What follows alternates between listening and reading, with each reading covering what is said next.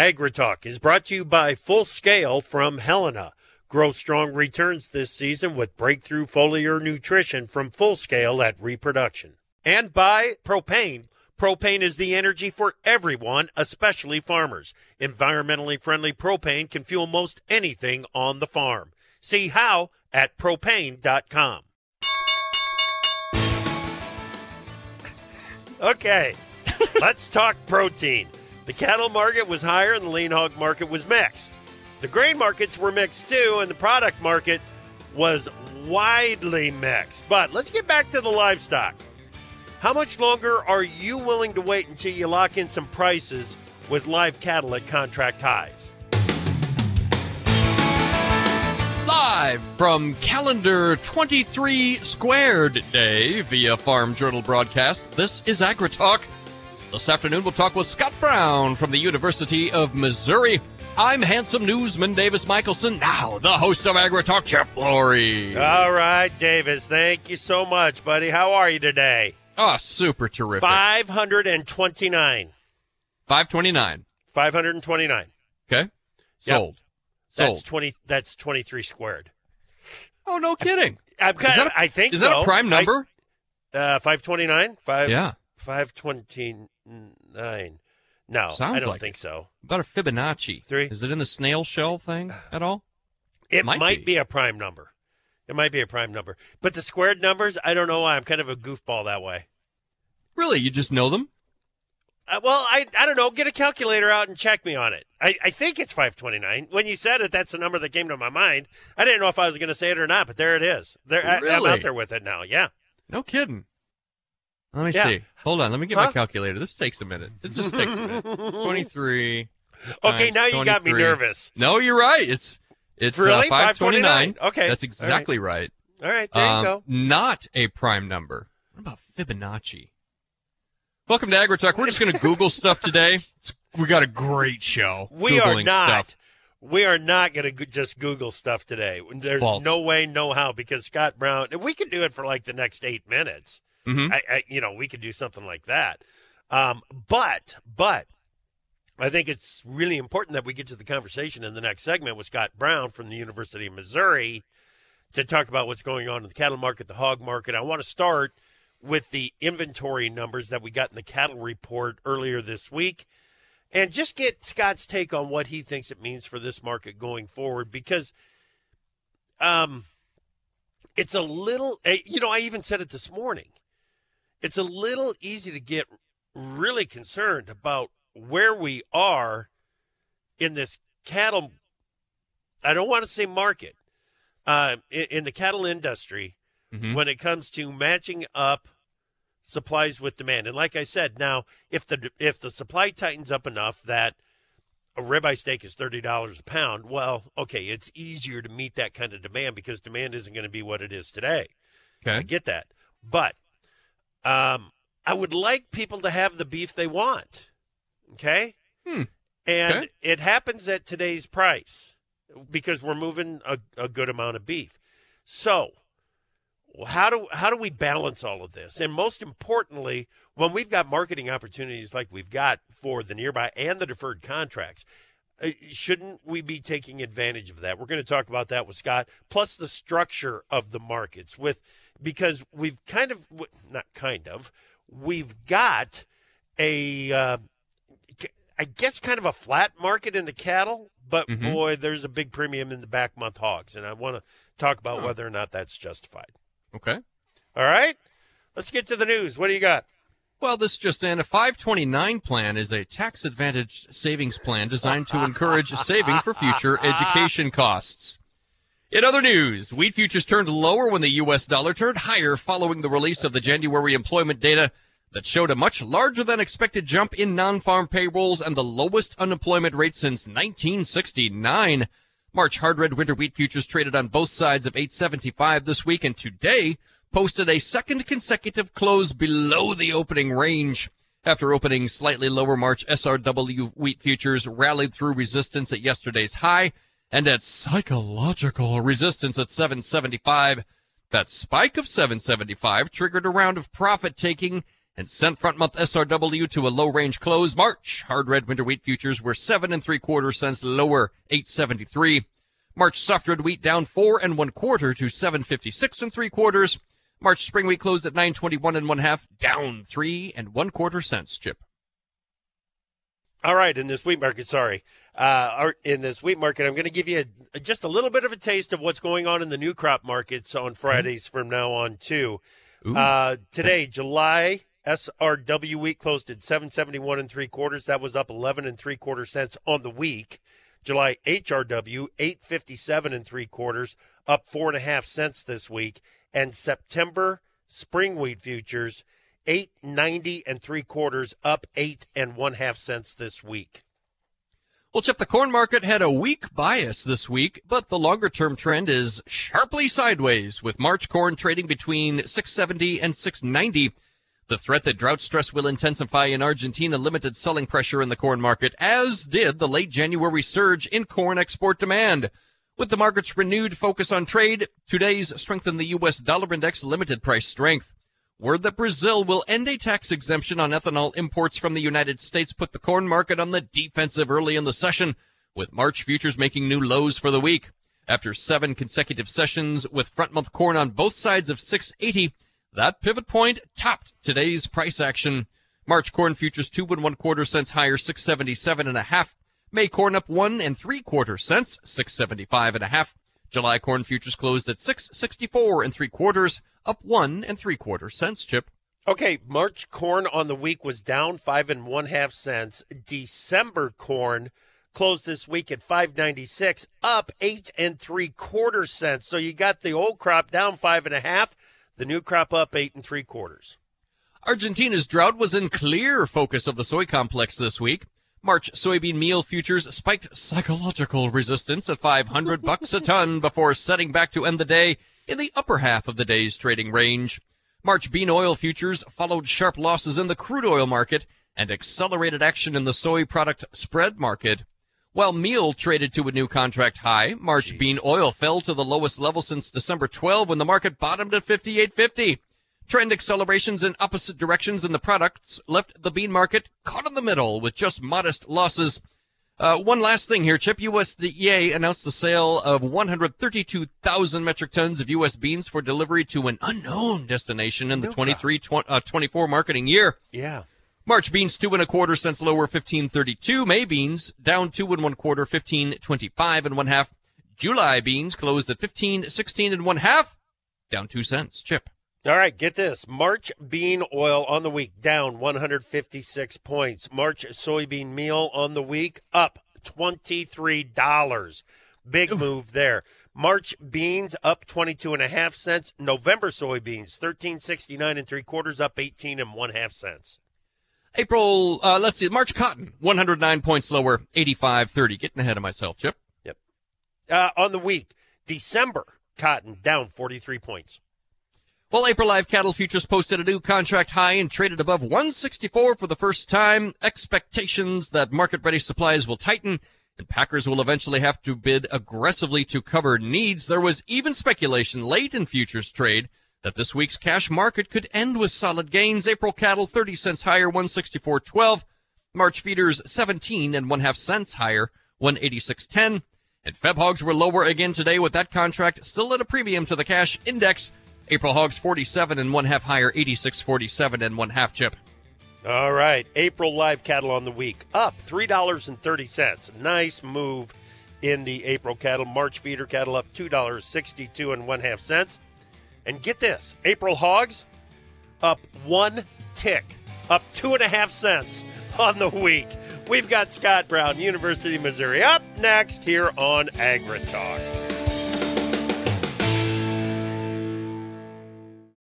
From powering irrigation engines to warming buildings, propane has always been a part of American farm life. Now, you can be a part of propane's future and save money at the same time. The Propane Farm Incentive Program is a research initiative that provides farmers up to $5,000 towards the purchase of new propane powered equipment. In exchange, participants share performance data to make tomorrow's ag operations more cost effective, more efficient, and more environmentally friendly with propane. Getting started is simple. Visit propane.com slash farm incentive to see if you're eligible.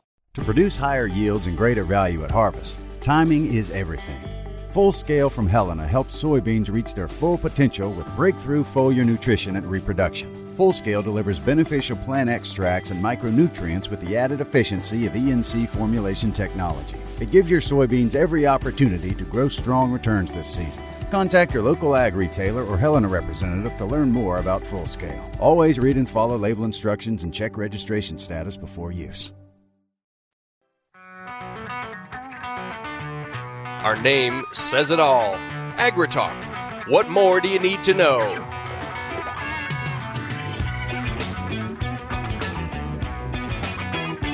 All right, welcome back to AgriTalk. I'm Chip Flory. Glad that you are with us today. Davis Michaelsen is here as well. Hello. Yeah. All right. Um, we're going to talk livestock. Uh, we haven't talked livestock much at all this week, and we're going to get into it big time today. Scott Brown is Associate Extension Professor for Market and Policy and the Interim Director of the Rural and Farm Finance Policy Analysis Center at the University of Missouri and he joins us right now. Scott, it's good to talk with you again. How are you?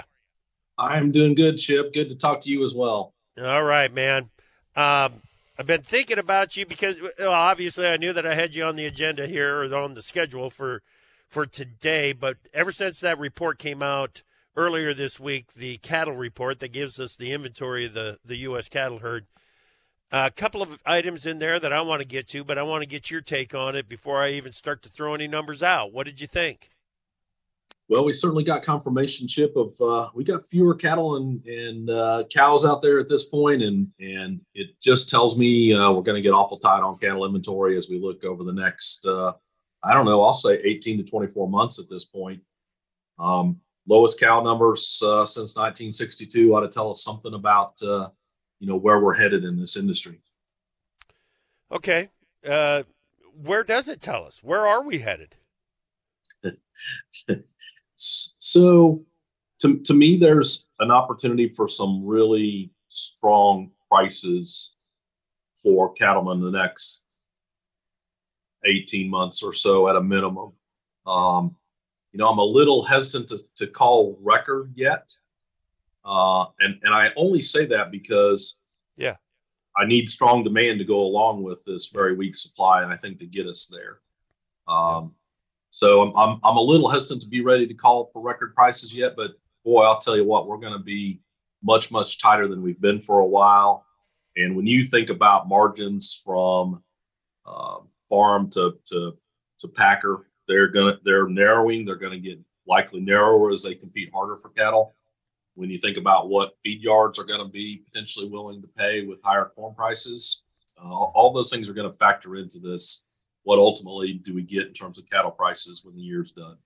Yeah, it it it feels like um, I don't want to say that the tide is rising any anymore either, uh, because we are at at lofty prices. Can they get higher? Absolutely. It just feels like a period of perpetually high water uh, bankful rivers, as whatever you want to say, for this cattle industry as we go forward, at least on the pricing side. Uh, demand at a minimum, I think, is good enough to hold us at prices that will be profitable for the cattle for the feed yard. Uh, I think they'll be profitable for the cow calf operator. The the question then is how much more lift can we put into the market by way of demand? And after that jobs report this morning, Scott, I don't know what I don't know what model to use to try to figure out what is really juicing this economy, but there is something in it.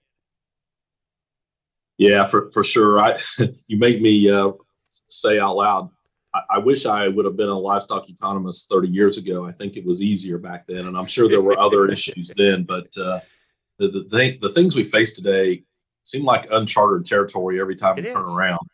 Yeah. Um, I, I, will say to, to, to this whole discussion, the idea that I think demand for many of our ag products is becoming more inelastic. So very small changes in supplies getting us from record highs to record lows in, in short periods of time. I'm afraid that volatility is not gone anytime soon. Right. And and we have seen some some real structural change, but who would have thought we would have added 514,000 jobs uh, in in December, given we've been trying to cool the economy by raising interest rates. So it looks like generally demand is there. I still worry that there's the potential for downside risk there that producers need to, to cover. Um, I will say I'm still worried about hay prices, chip, and Yeah. profitability to cow calf producers at the end of the day. Tell me how much corn we get in the ground and what yields look like. Uh, Yep. to, I, we could have much. We could have higher corn prices than we've seen for a while. We could have much lower ones if we put a really good crop in the bin. Yep. All, all those things add a lot of uncertainty for cattlemen today. Yeah, you know, I it, I just have a feeling, and I, I'll just throw up a, a scenario for you. Um, it is raining in the Western Belt. It's the end of June. Things look really pretty good out there. Where we've got at least sixty percent of the corn crop in good to excellent condition from east to west. Everything's looking fine. And to me, under that scenario, Scott, I'll give you a corn price to shoot for at the end of the year. Call it five bucks. If we're sitting at five bucks at the end of the calendar year, the cattle market and cattle feeding looks pretty good, doesn't it? Absolutely. So, so you point a scenario that very well could could be true at the end of the day. Yeah. Uh, we we get pasture back in some of the worst areas that we've seen, and we put a big corn crop in the bin. All those things change the outlook. Uh, I I think a lot, and and could be then. You know, I think about fall feeder cattle prices. Where are they going to be? Yeah. Um, oh, for me, a lot of that has to do with corn prices. Yeah. Yep. Okay. Um I I was dreaming about this scenario to get around to this sector of the the uh the industry, okay? Now, same scenario. It's the end of June. We do have some moisture out there. Corn crop is looking good. The pastures are coming back. Do you want to be sitting on a pen full of 700 pound black steers, or do you want to be sitting with two loads of bred black heifers? So I, I will say, you know, when you look at what we've been already seeing in terms of some bred cow, cow calf pairs, bred heifers, we're already seeing some heat in that market, and I, I think we're we're starting to see some areas of the country who are anticipating building back in 2023. Um, those, those heifers may make you a lot of money. Those bred heifers might might be the right trick right now. I hear you. Uh, that is another type of demand test that we are going to go through because Scott, here's here's another scenario that has rolled around in my head a couple of times. What if that weather and and crop scenario is playing out and the demand for those bred heifers doesn't show up? Th- Then it's a it- it's a change in in on the management side. I, then we've got guys that have left the business and aren't coming back. Uh, herds that have been reduced and aren't going to be rebuilt, and it scares me. for for, for sure. Uh, you know, so so Chip, I sometimes like to remind folks that I think the structure of the cow calf industry will have changed coming through this round. Some of the smaller traditional operations we might talk about, who were financially never going to be harmed uh, en- enough to have to leave, but have now gotten old enough, and the next generation's not there. Right. Um, and and the technology that we're using today on these uh, beef cow operations is not scale neutral. So I, I'm my anticipation is we're changing the structure pretty quickly this time through, and that may have a lot to do with how response happens going forward. Who grows, who doesn't grow. Yeah. But boy, if that if if that ends up being the case, and you, and I'm not predicting that, I, I think the demand for those, uh, again, for those bred heifers, I think that demand would show up under improved weather conditions out there. There's a generation that is still willing to do it. Um, but boy, if it if it doesn't, that's that's where I or the big reason that I've been talking about this cattle industry. It feels like it's an industry kind of on the edge as we look forward, and and we're going to prove a lot when the rains do come and the pastures do come back. Uh, we've we've got a lot to prove. So from a cow calf producers, and and looking at that uh, that feeder cattle market, are there some some opportunities for some risk management out there right now, Scott, or is it still kind of a, a fed cattle markets market?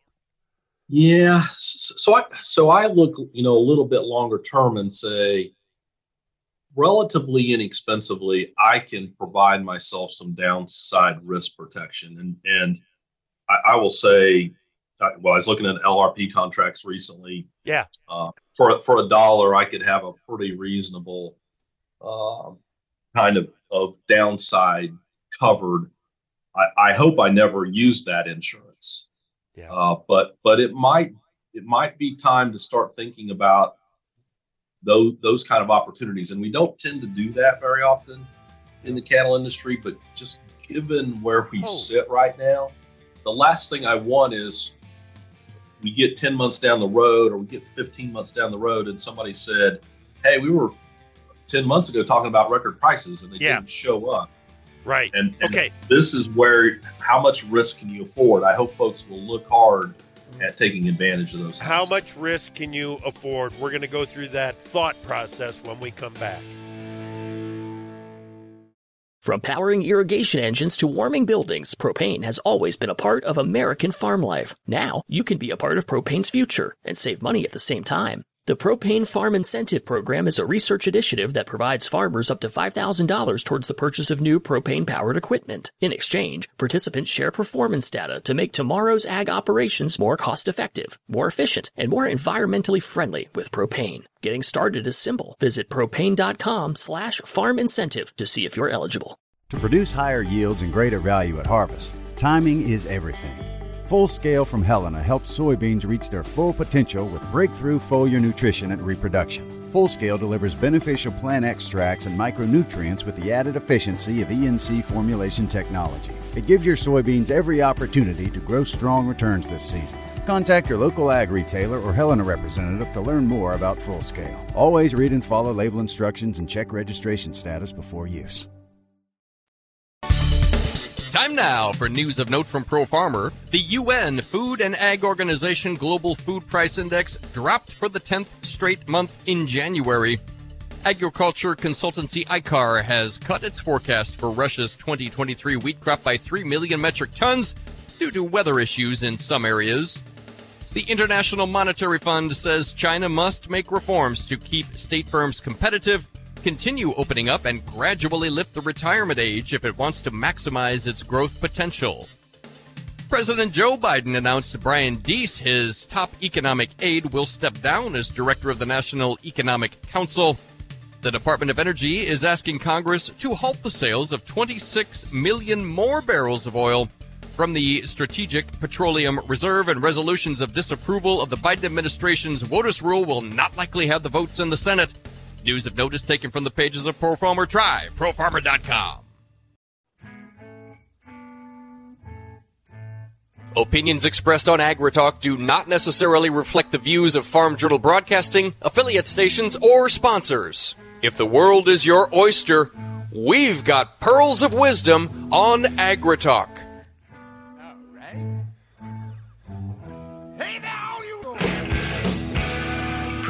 All right, welcome back to AgriTalk. I'm Chip Flory. Glad that you are with us. We're in the middle of a conversation with Scott Brown from the University of Missouri, talking proteins. Uh, before we get back to Scott, let's go ahead and recap where the markets closed. Davis. Chip, March hard red winter wheat futures were seven and three quarter cents lower at 873.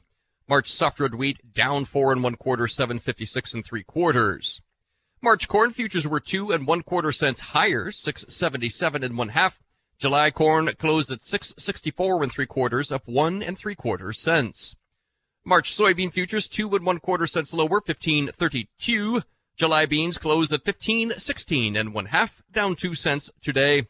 March cotton 109 points lower, 85.30. Livestocks, April live cattle 30 cents higher, 164.12 and a half. March feeders 17 and one half higher at 186.10. And April lean hog futures 47 and one half cents higher, but 86.47 and one half. Chip, that is your quick market recap. Now, back to you. All right. Thank you very much, Davis. Scott Brown is an associate extension professor there at the University of Missouri, the livestock specialist uh, and, and marketing specialist down there. Uh, okay. So we were talking about that, that decision making process of how much risk you can really afford. Walk me through that, Scott. What what what does that decision making look like? Well, I, th- I think most important for for folks is it's not one size fits all. Uh, you know, Chip, we have operations out here who are are borrowing no money. Uh, they, they can certainly self finance that risk side a lot better than those that are more highly leveraged. Um, I, I so for those with car- carrying more debt load, you know, making sure that that 2023 and 2024 are, are as positive for them as, as possible and using a little risk management might make sense. And, and I will say, you know, I, my, my quote of, and it's a little more than a dollar, but, but some of those very cheapest uh, LRP contracts out there for October uh, to, to me look pretty attractive for a small amount of money. Okay. All right. Yeah, and the rising interest rate environment changes that just how much risk you can afford to carry for for sure interest rates hay prices i mean you name the input right yeah. these these producers face they're all higher and, and, i think that's the, the the piece of the story that we can't forget to talk about is that the prices in 2014 that were record levels that generated years that i always said even scott brown can make money in the cattle business um, aren't going to generate the same level of profitability in 2023 and 2024. So we've we've got more risk because of the dollars we have out there in the input side of the equation. All right.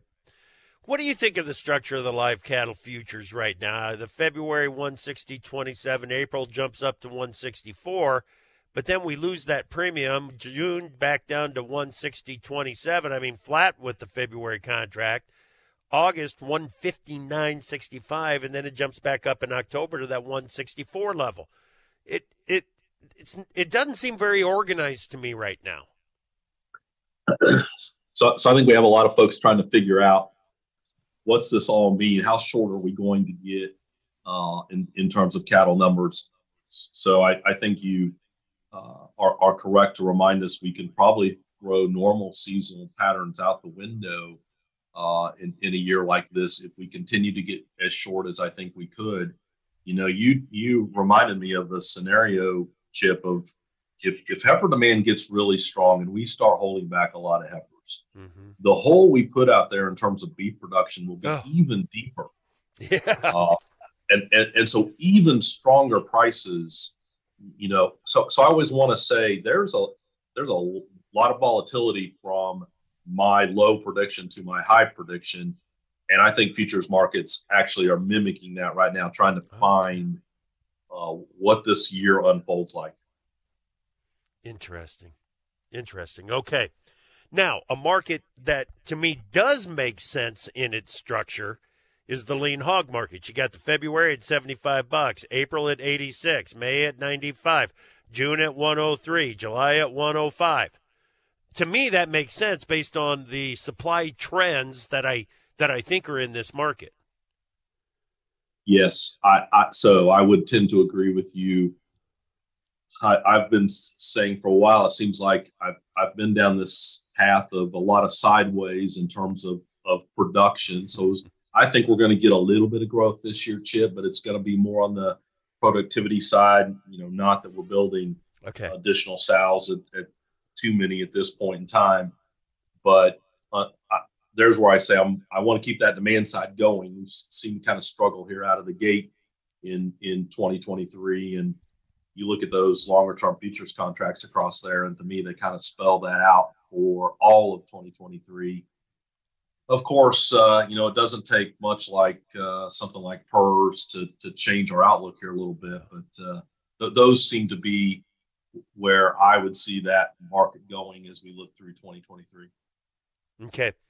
Yeah, it, it, well, the premium that we've got out in the summer month contracts almost makes me wonder if we don't have a little bit of you know some PRRS issues already baked in there, uh, and, and it, some some tighter pig supplies coming. Uh, it it uh, it's a heck of a premium that we've got out there. Um, on the demand side of things, the the pork side of exports, it, it, we're kind of a, a, laggard, I guess I would say, uh, through 2022 until we got to the final few months. Uh, then things started to pick up again. Are you optimistic on export demand for pork in 23? Uh, so so optimistic. I don't want to. I don't want to be you know overly optimistic sitting here today. I, I don't okay. think we can repeat 2020 and 2021 kind of growth, right. but it would seem like to me we have some opportunity. Um, of course, the one of the wild cards here on the on the trade side will be China. You know, what's China really want at the end of the day? What happens as they kind of work through their more open COVID policy longer term, and what's that yeah. mean for for pork demand going there? But but I think we have an opportunity to see some some growth in front of us uh, on on the pork side this year, Chip. Okay. When when you think about the Chinese economy, because that does have a major impact on what their total consumption is going to be.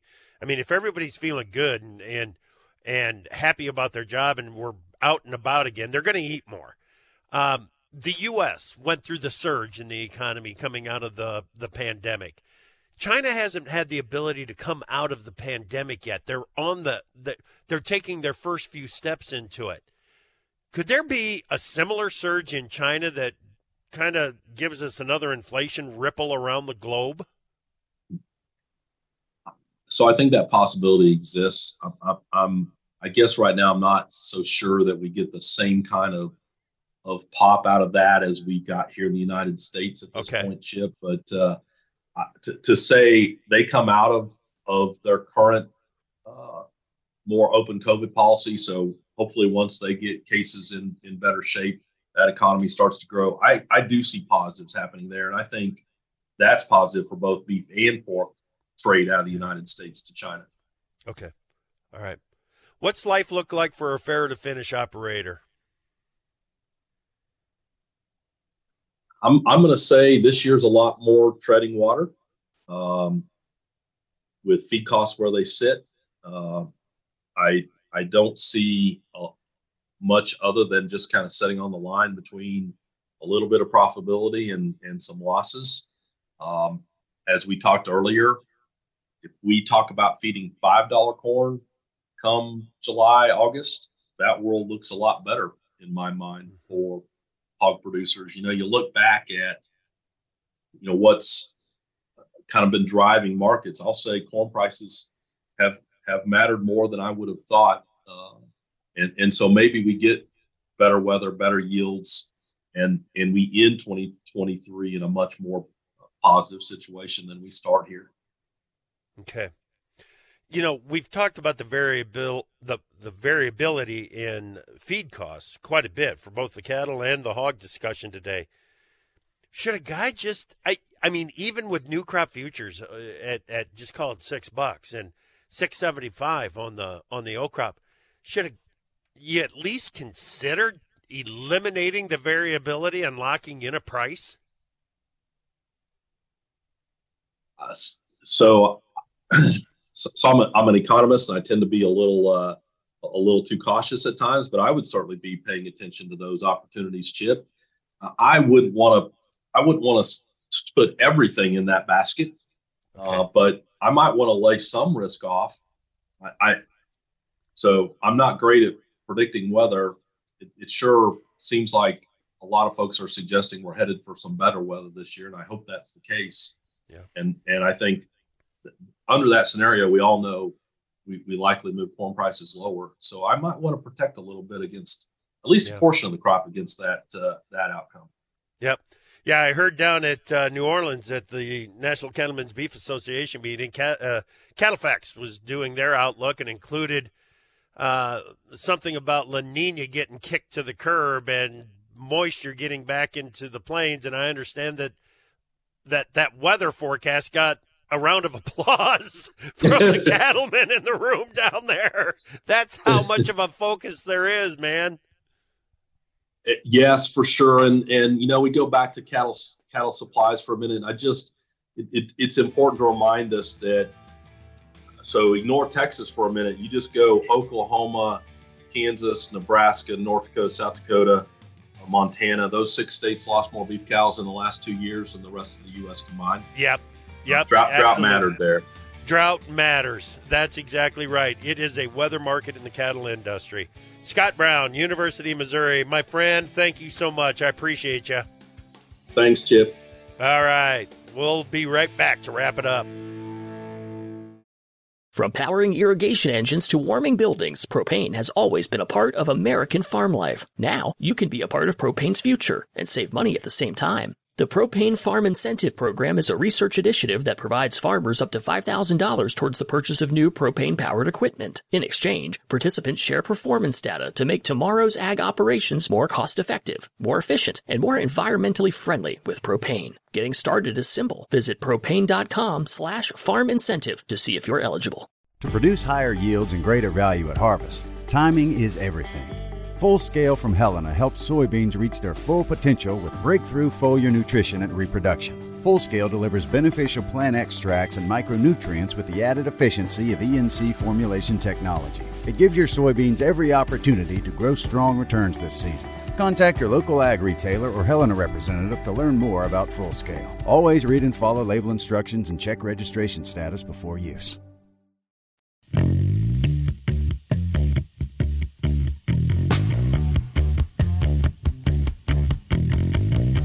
We don't make the news, we render it. AgriTalk.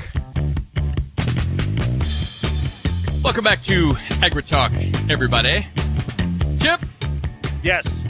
Flory with Davis Michaelsen here. Uh, it's uh two three of twenty three. And it's three. It's on the positive side now, but it's still three. Atta boy. I'm up to thirty one. Up to thirty one. down here. 31. Well, you know what? With the wind coming around and starting to blow in from the south, I, we Mm-hmm. we could be 31 come tomorrow at this time too. I'm gonna try something. Okay. Uh, Go ahead, the, uh, blow hard. The, pervasiveness of the uh, 23 figure here, I'm going to take 23 seconds and outline some of the significant happenings on February 3rd throughout history. Are you ready? I got a, yes. I got a stopwatch right here. Here we go. In two, three, two, one. one. 1690, Massachusetts issued the first paper money in the American colonies. 1789, George Washington elected to serve as the first U.S. president by a unanimous vote in the first electoral college. 1895, sports ball player Babe Ruth was born. 1943, American middleweight boxer Jake LaMotta, the Bronx Bull, handed Sugar Ray Robinson his first defeat. 1945, Jamaican singer-songwriter Bob Marley was born. In 1959, Buddy Holly dies in a plane crash. Chip, that's what happened this day in history. Buddy Holly, that's right. Oh my gosh. I, I can't leave it at that. 1964, the Beatles landed in New York City. We'll stop Okay. there. Yeah. All right. So we'll Yeah, say Buddy I ran out of time. I mean, it- just Yeah. down the road from us over here at Clear Lake. not far from there. Yep. No. Yep. No, let's not forget right. the Ritchie Valens and the Big Bopper the 16, as well. Folding money in the 1600s? 1690, Massachusetts. Yep. Really? Yep. In the old Bambino. Yeah. Yeah. Babe Ruth, born Yeah. today. Jake LaMotta, did you ever see Raging Bull? Yeah. Yeah. I'm not going to quote it. Yeah, that's a good one. I could have been a contender. How long did it take before they decided that hey, we could just keep printing this stuff and have more money? um, on February 4th. Yeah, February 4th. 1690. Wait a second. You, just see what we did? We just doubled the treasury. Holy smokes, this is crazy. Uh.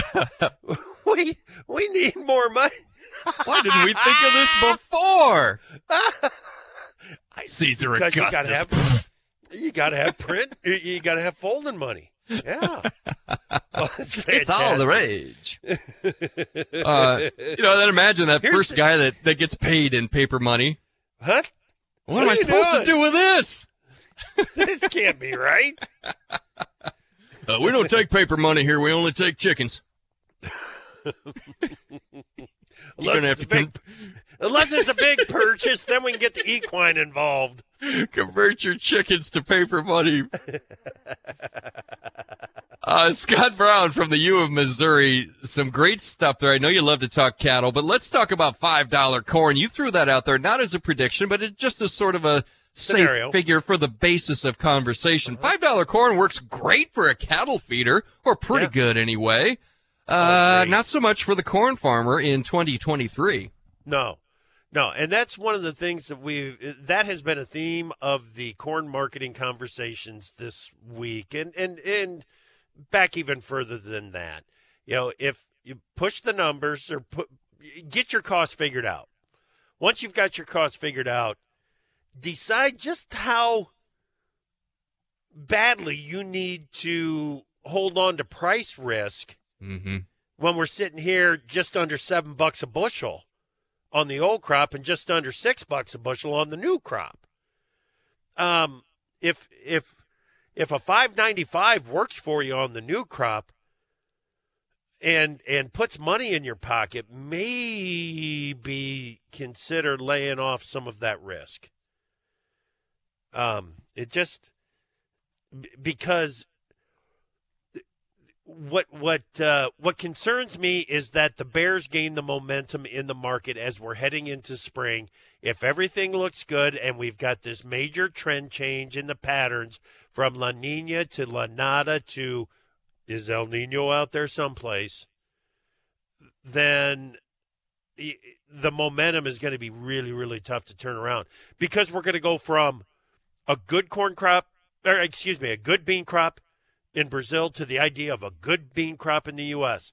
That's back to back good crops. That fixes a lot of the problems on the balance sheet, both here and globally. Um, bread and corn was a topic of conversation. So let me flip the script. Uh, let me flip Chory this. Would you rather have a pen full of steers? What'd you say, seven, eight hundred weight steers, or Yeah. a pen full of bred heifers to sell? Yeah. Um, because, and and when I think about the the profit margin on those two, um, of course you got to put a lot of work into them right now. And after I got to thinking about it, the timing on that was all off. Uh, You're not going to have a pen full of bred heifers at the end of June. You might, I mean, but there's what twelve percent, thirteen percent that are fall calf. No, it's more than that now. It's like twenty five percent of the calves calf crop comes in the fall. I got it Um, closer to 22, but yeah, okay. For Okay, all all right. intents and purposes. Yeah, exactly. but so you can have some bred heifers at the end of June for a fall calf crop. Maybe I should have said, or a pen full or a couple of loads of first calf heifers with that calf by their side already. Um, boy, if you had first calf heifers come the end of June and they start getting grass back out in the plains, if if I'm strictly in it for the for the money, the the right now money, there's the top there's the commodity first calf heifers uh it, that's that's a heck of a package Here's a the thing. heck of a package It kind of sounds like there's a case to be made for higher beef prices. I'm talking hamburger, steak, roasts. If if herd rebuilding creates a beef hole, did I hear that right? that's part of the 10 year cycle um, we talk about Mhm. a 10 year market cycle a 10 year price cycle but the only reason that the 10 year price cycle is there is because there is a cycle in the herd that also takes place that last push to the upside in the cattle market comes because you take the females out of the slaughter mix and put them on grass and mm-hmm. reduce your beef supply one last time. And it's that final reduction in the beef supply that drives you to that blow off top where you finally start to do damage to the demand structure out there. Hmm. So, yeah, yeah. Very good. Very good. It's a good talk. Holy mackerel, we're out of Scott Brown. time. Yeah, that's all she wrote. We're done. Dude, hey, It's thank over. you so much for listening. And special shout out, Josh. I met you Josh. yesterday up at Wisconsin Dells. You made my day, man. Thank you so much. Have a great weekend, everybody. This is AgriTalk.